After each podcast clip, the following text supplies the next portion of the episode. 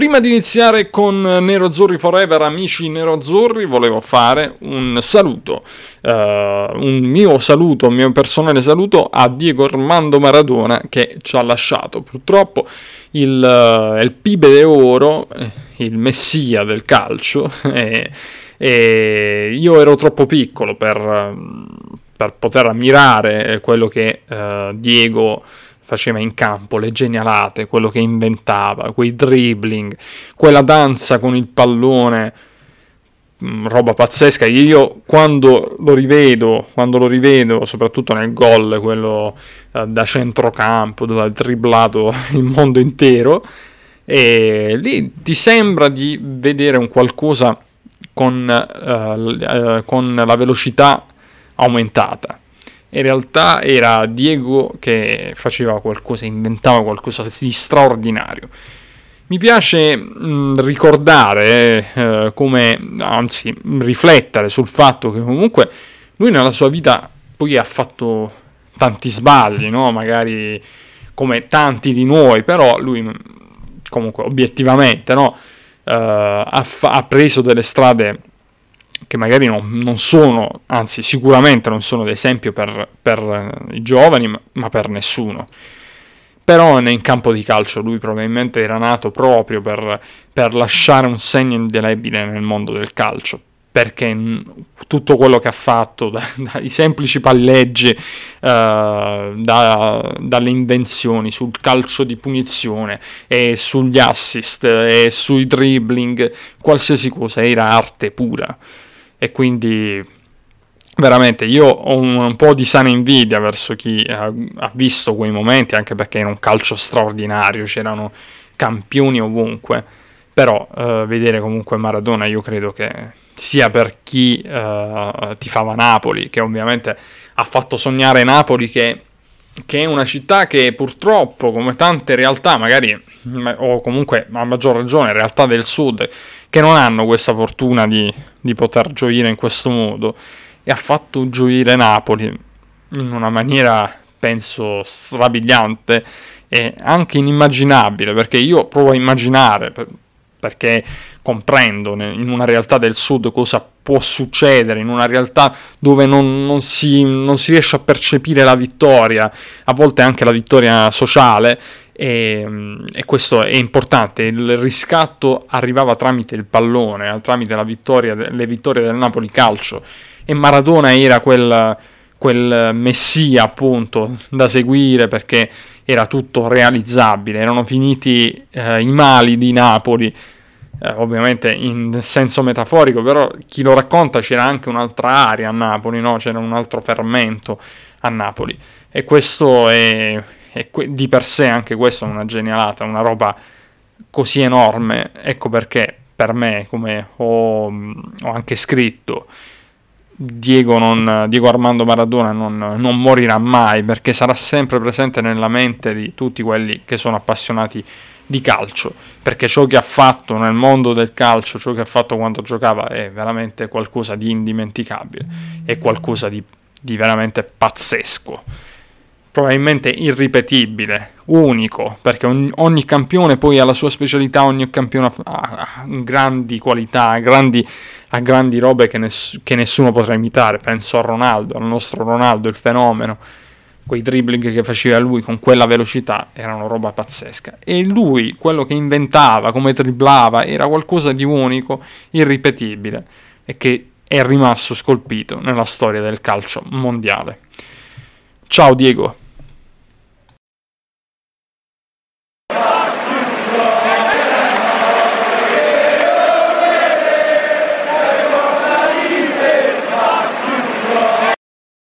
Amici neroazzurri, benvenuti. Neroazzurri Forever con il vostro Dax uh, nero-azzurro.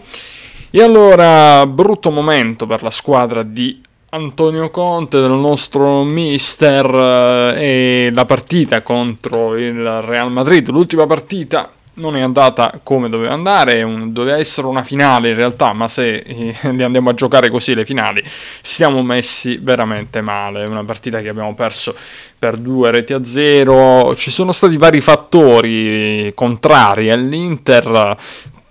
uno tra questi è anche l'arbitro, ma non, eh, direi che non è il caso di andare a trovare comunque delle, degli alibi, come, come, si suol dire, ma eh, eh in realtà c'è stato comunque qualche qualche svista arbitrale, in particolare una su una, uh, come la chiamano, cravattata nei confronti di Gagliardini, dove c'era assolutamente il rigore, ma per il resto un Inter che è scesa in campo in, in maniera discutibile, perché non c'era sostanza, non c'era aggressività, non c'era un giro palla convincente, uh, tranne se forse in alcuni tratti della gara, ma dopodiché abbiamo sempre subito errori, uh, passaggi sbagliati, un ritmo a volte anche non troppo entusiasmante, abbastanza lento, eh, con verticalizzazioni quasi inesistenti e un centrocampo che ancora una volta non ha convinto, eh, Gagliardini, Barella, Vidal, Vidal che invece di dare eh, quel contributo a livello di esperienza ha dato un contributo in negativo, nel senso che si è fatto espellere e quindi eh, è andato a, contribuire a,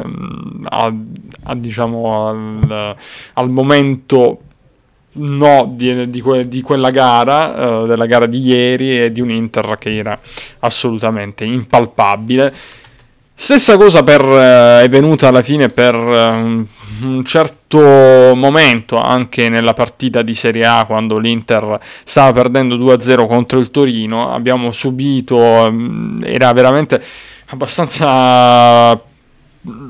penoso andare a vedere andare a vedere un Inter vedersi un Inter che eh, subiva eh, contro il Torino che mm, ovviamente sappiamo non essere una squadra che si trovava totalmente in uno stato di grazia e poi lì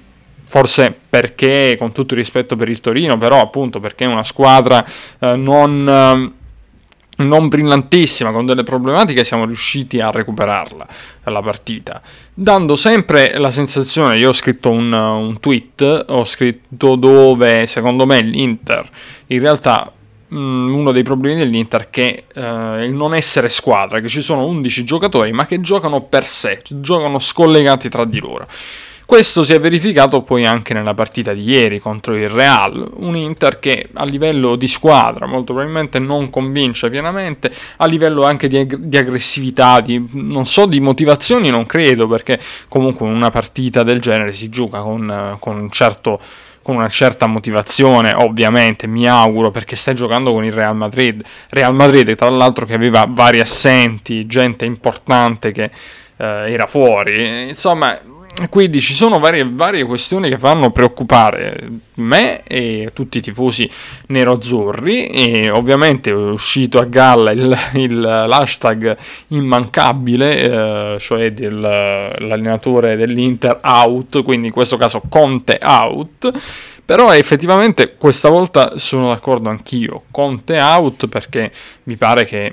non ci siano i presupposti. Poi magari mi sbaglierò, speriamo che la prossima partita contro il Sassuolo possa andare molto meglio, ma non mi pare che l'Inter sia eh, in una condizione che lasci pensare diciamo un cambio di rotta o comunque che lasci pensare a un qualcosa di positivo. L'Inter subisce troppo, non riesce a, ehm, a fare quel gioco che eh, tutti gli interisti vorrebbero e, mm, quindi non riesce neanche a fare vittorie facili, tra le altre cose, neanche quelle, con quelle, in quelle partite dove dovrebbe essere più semplice andare a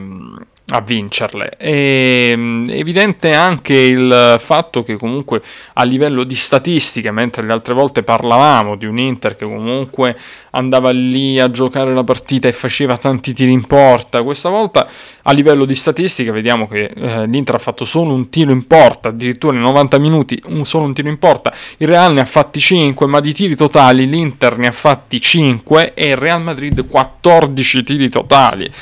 e mm, in più con una gestione abbiamo detto mentale abbastanza discutibile con un Vidal eh, impazzito che va a protestare in quel modo contro l'arbitro. E poi devo dire che non si salva quasi nessuno della partita di ieri. Uh, forse solamente io salverei un Sanchez che quando è entrato ha dato un pochino più di vivacità ma per il resto veramente siamo a poca, pochissima roba eh, anche dallo stesso Hakimi che,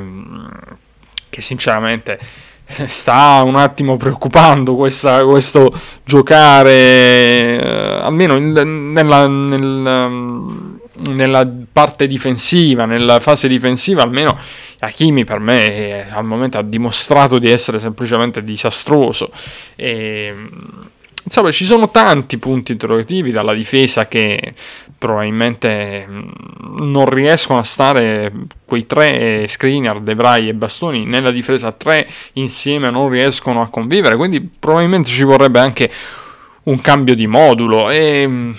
quindi veramente non, eh, ci sono pochissime robe positive e se eh, ci sono bisogna andarsene comunque a, non dico ad inventare, ma a, a, bisogna andarla a cercare.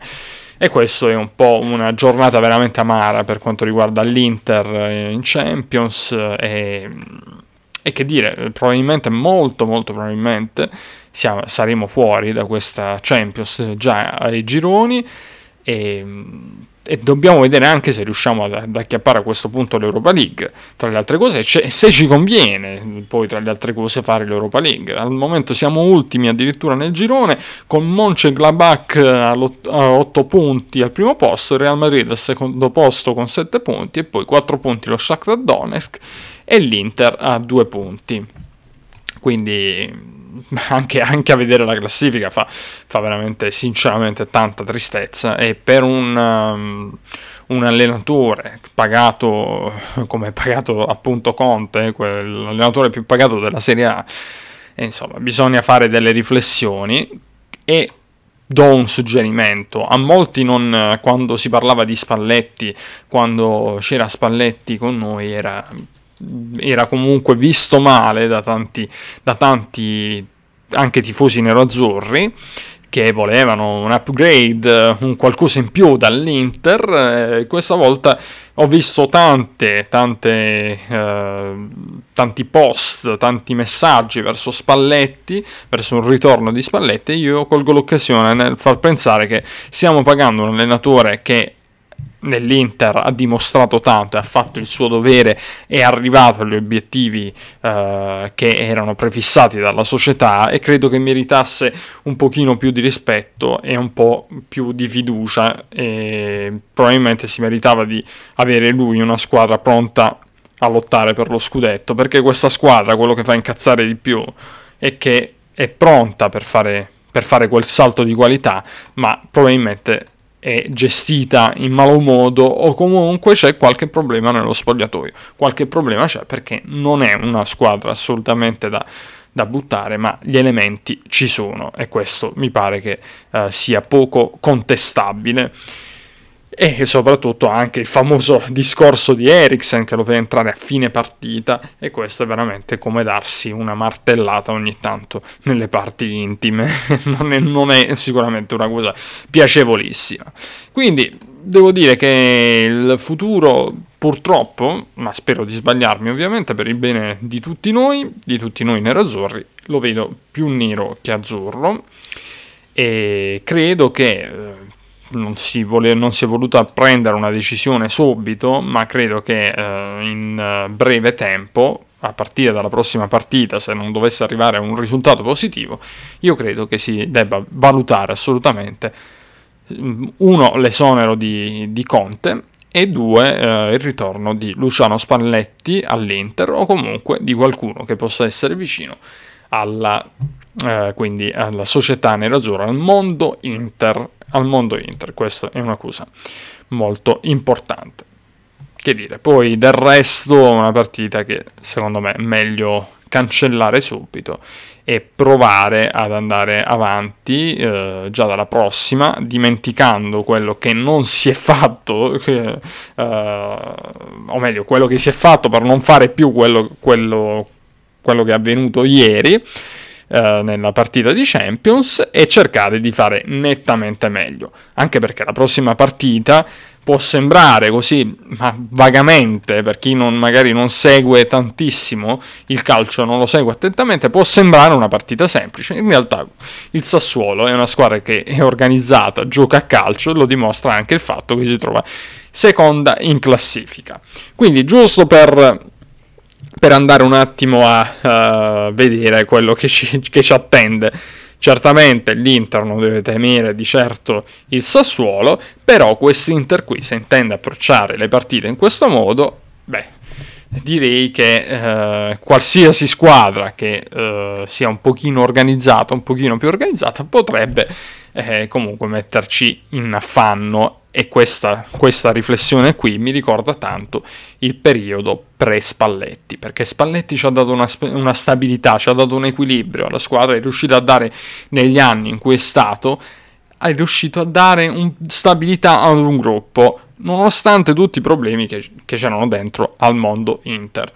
Quindi ecco perché io reputo fondamentale e importantissimo quello che ha fatto Luciano Spalletti ed è stato un allenatore, uno dei pochi, a capire l'ambiente Inter e a ridare fiducia anche a quei giocatori tipo Ranocchia che non ne avevano e che erano, messi, erano stati messi ai margini del, del progetto Inter e visti come autentici bidoni. Ranocchia poi ha dimostrato perlomeno comunque la riserva la può fare e anche quando è stato chiamato come titolare ultimamente sta facendo comunque buone cose. Detto questo, cari amici nerozzurri, spero di poter la prossima volta commentare una grande partita contro il Sassuolo, me lo auguro, io vi saluto e vi ringrazio per l'ascolto, ciao a tutti e forza Inter, non molliamo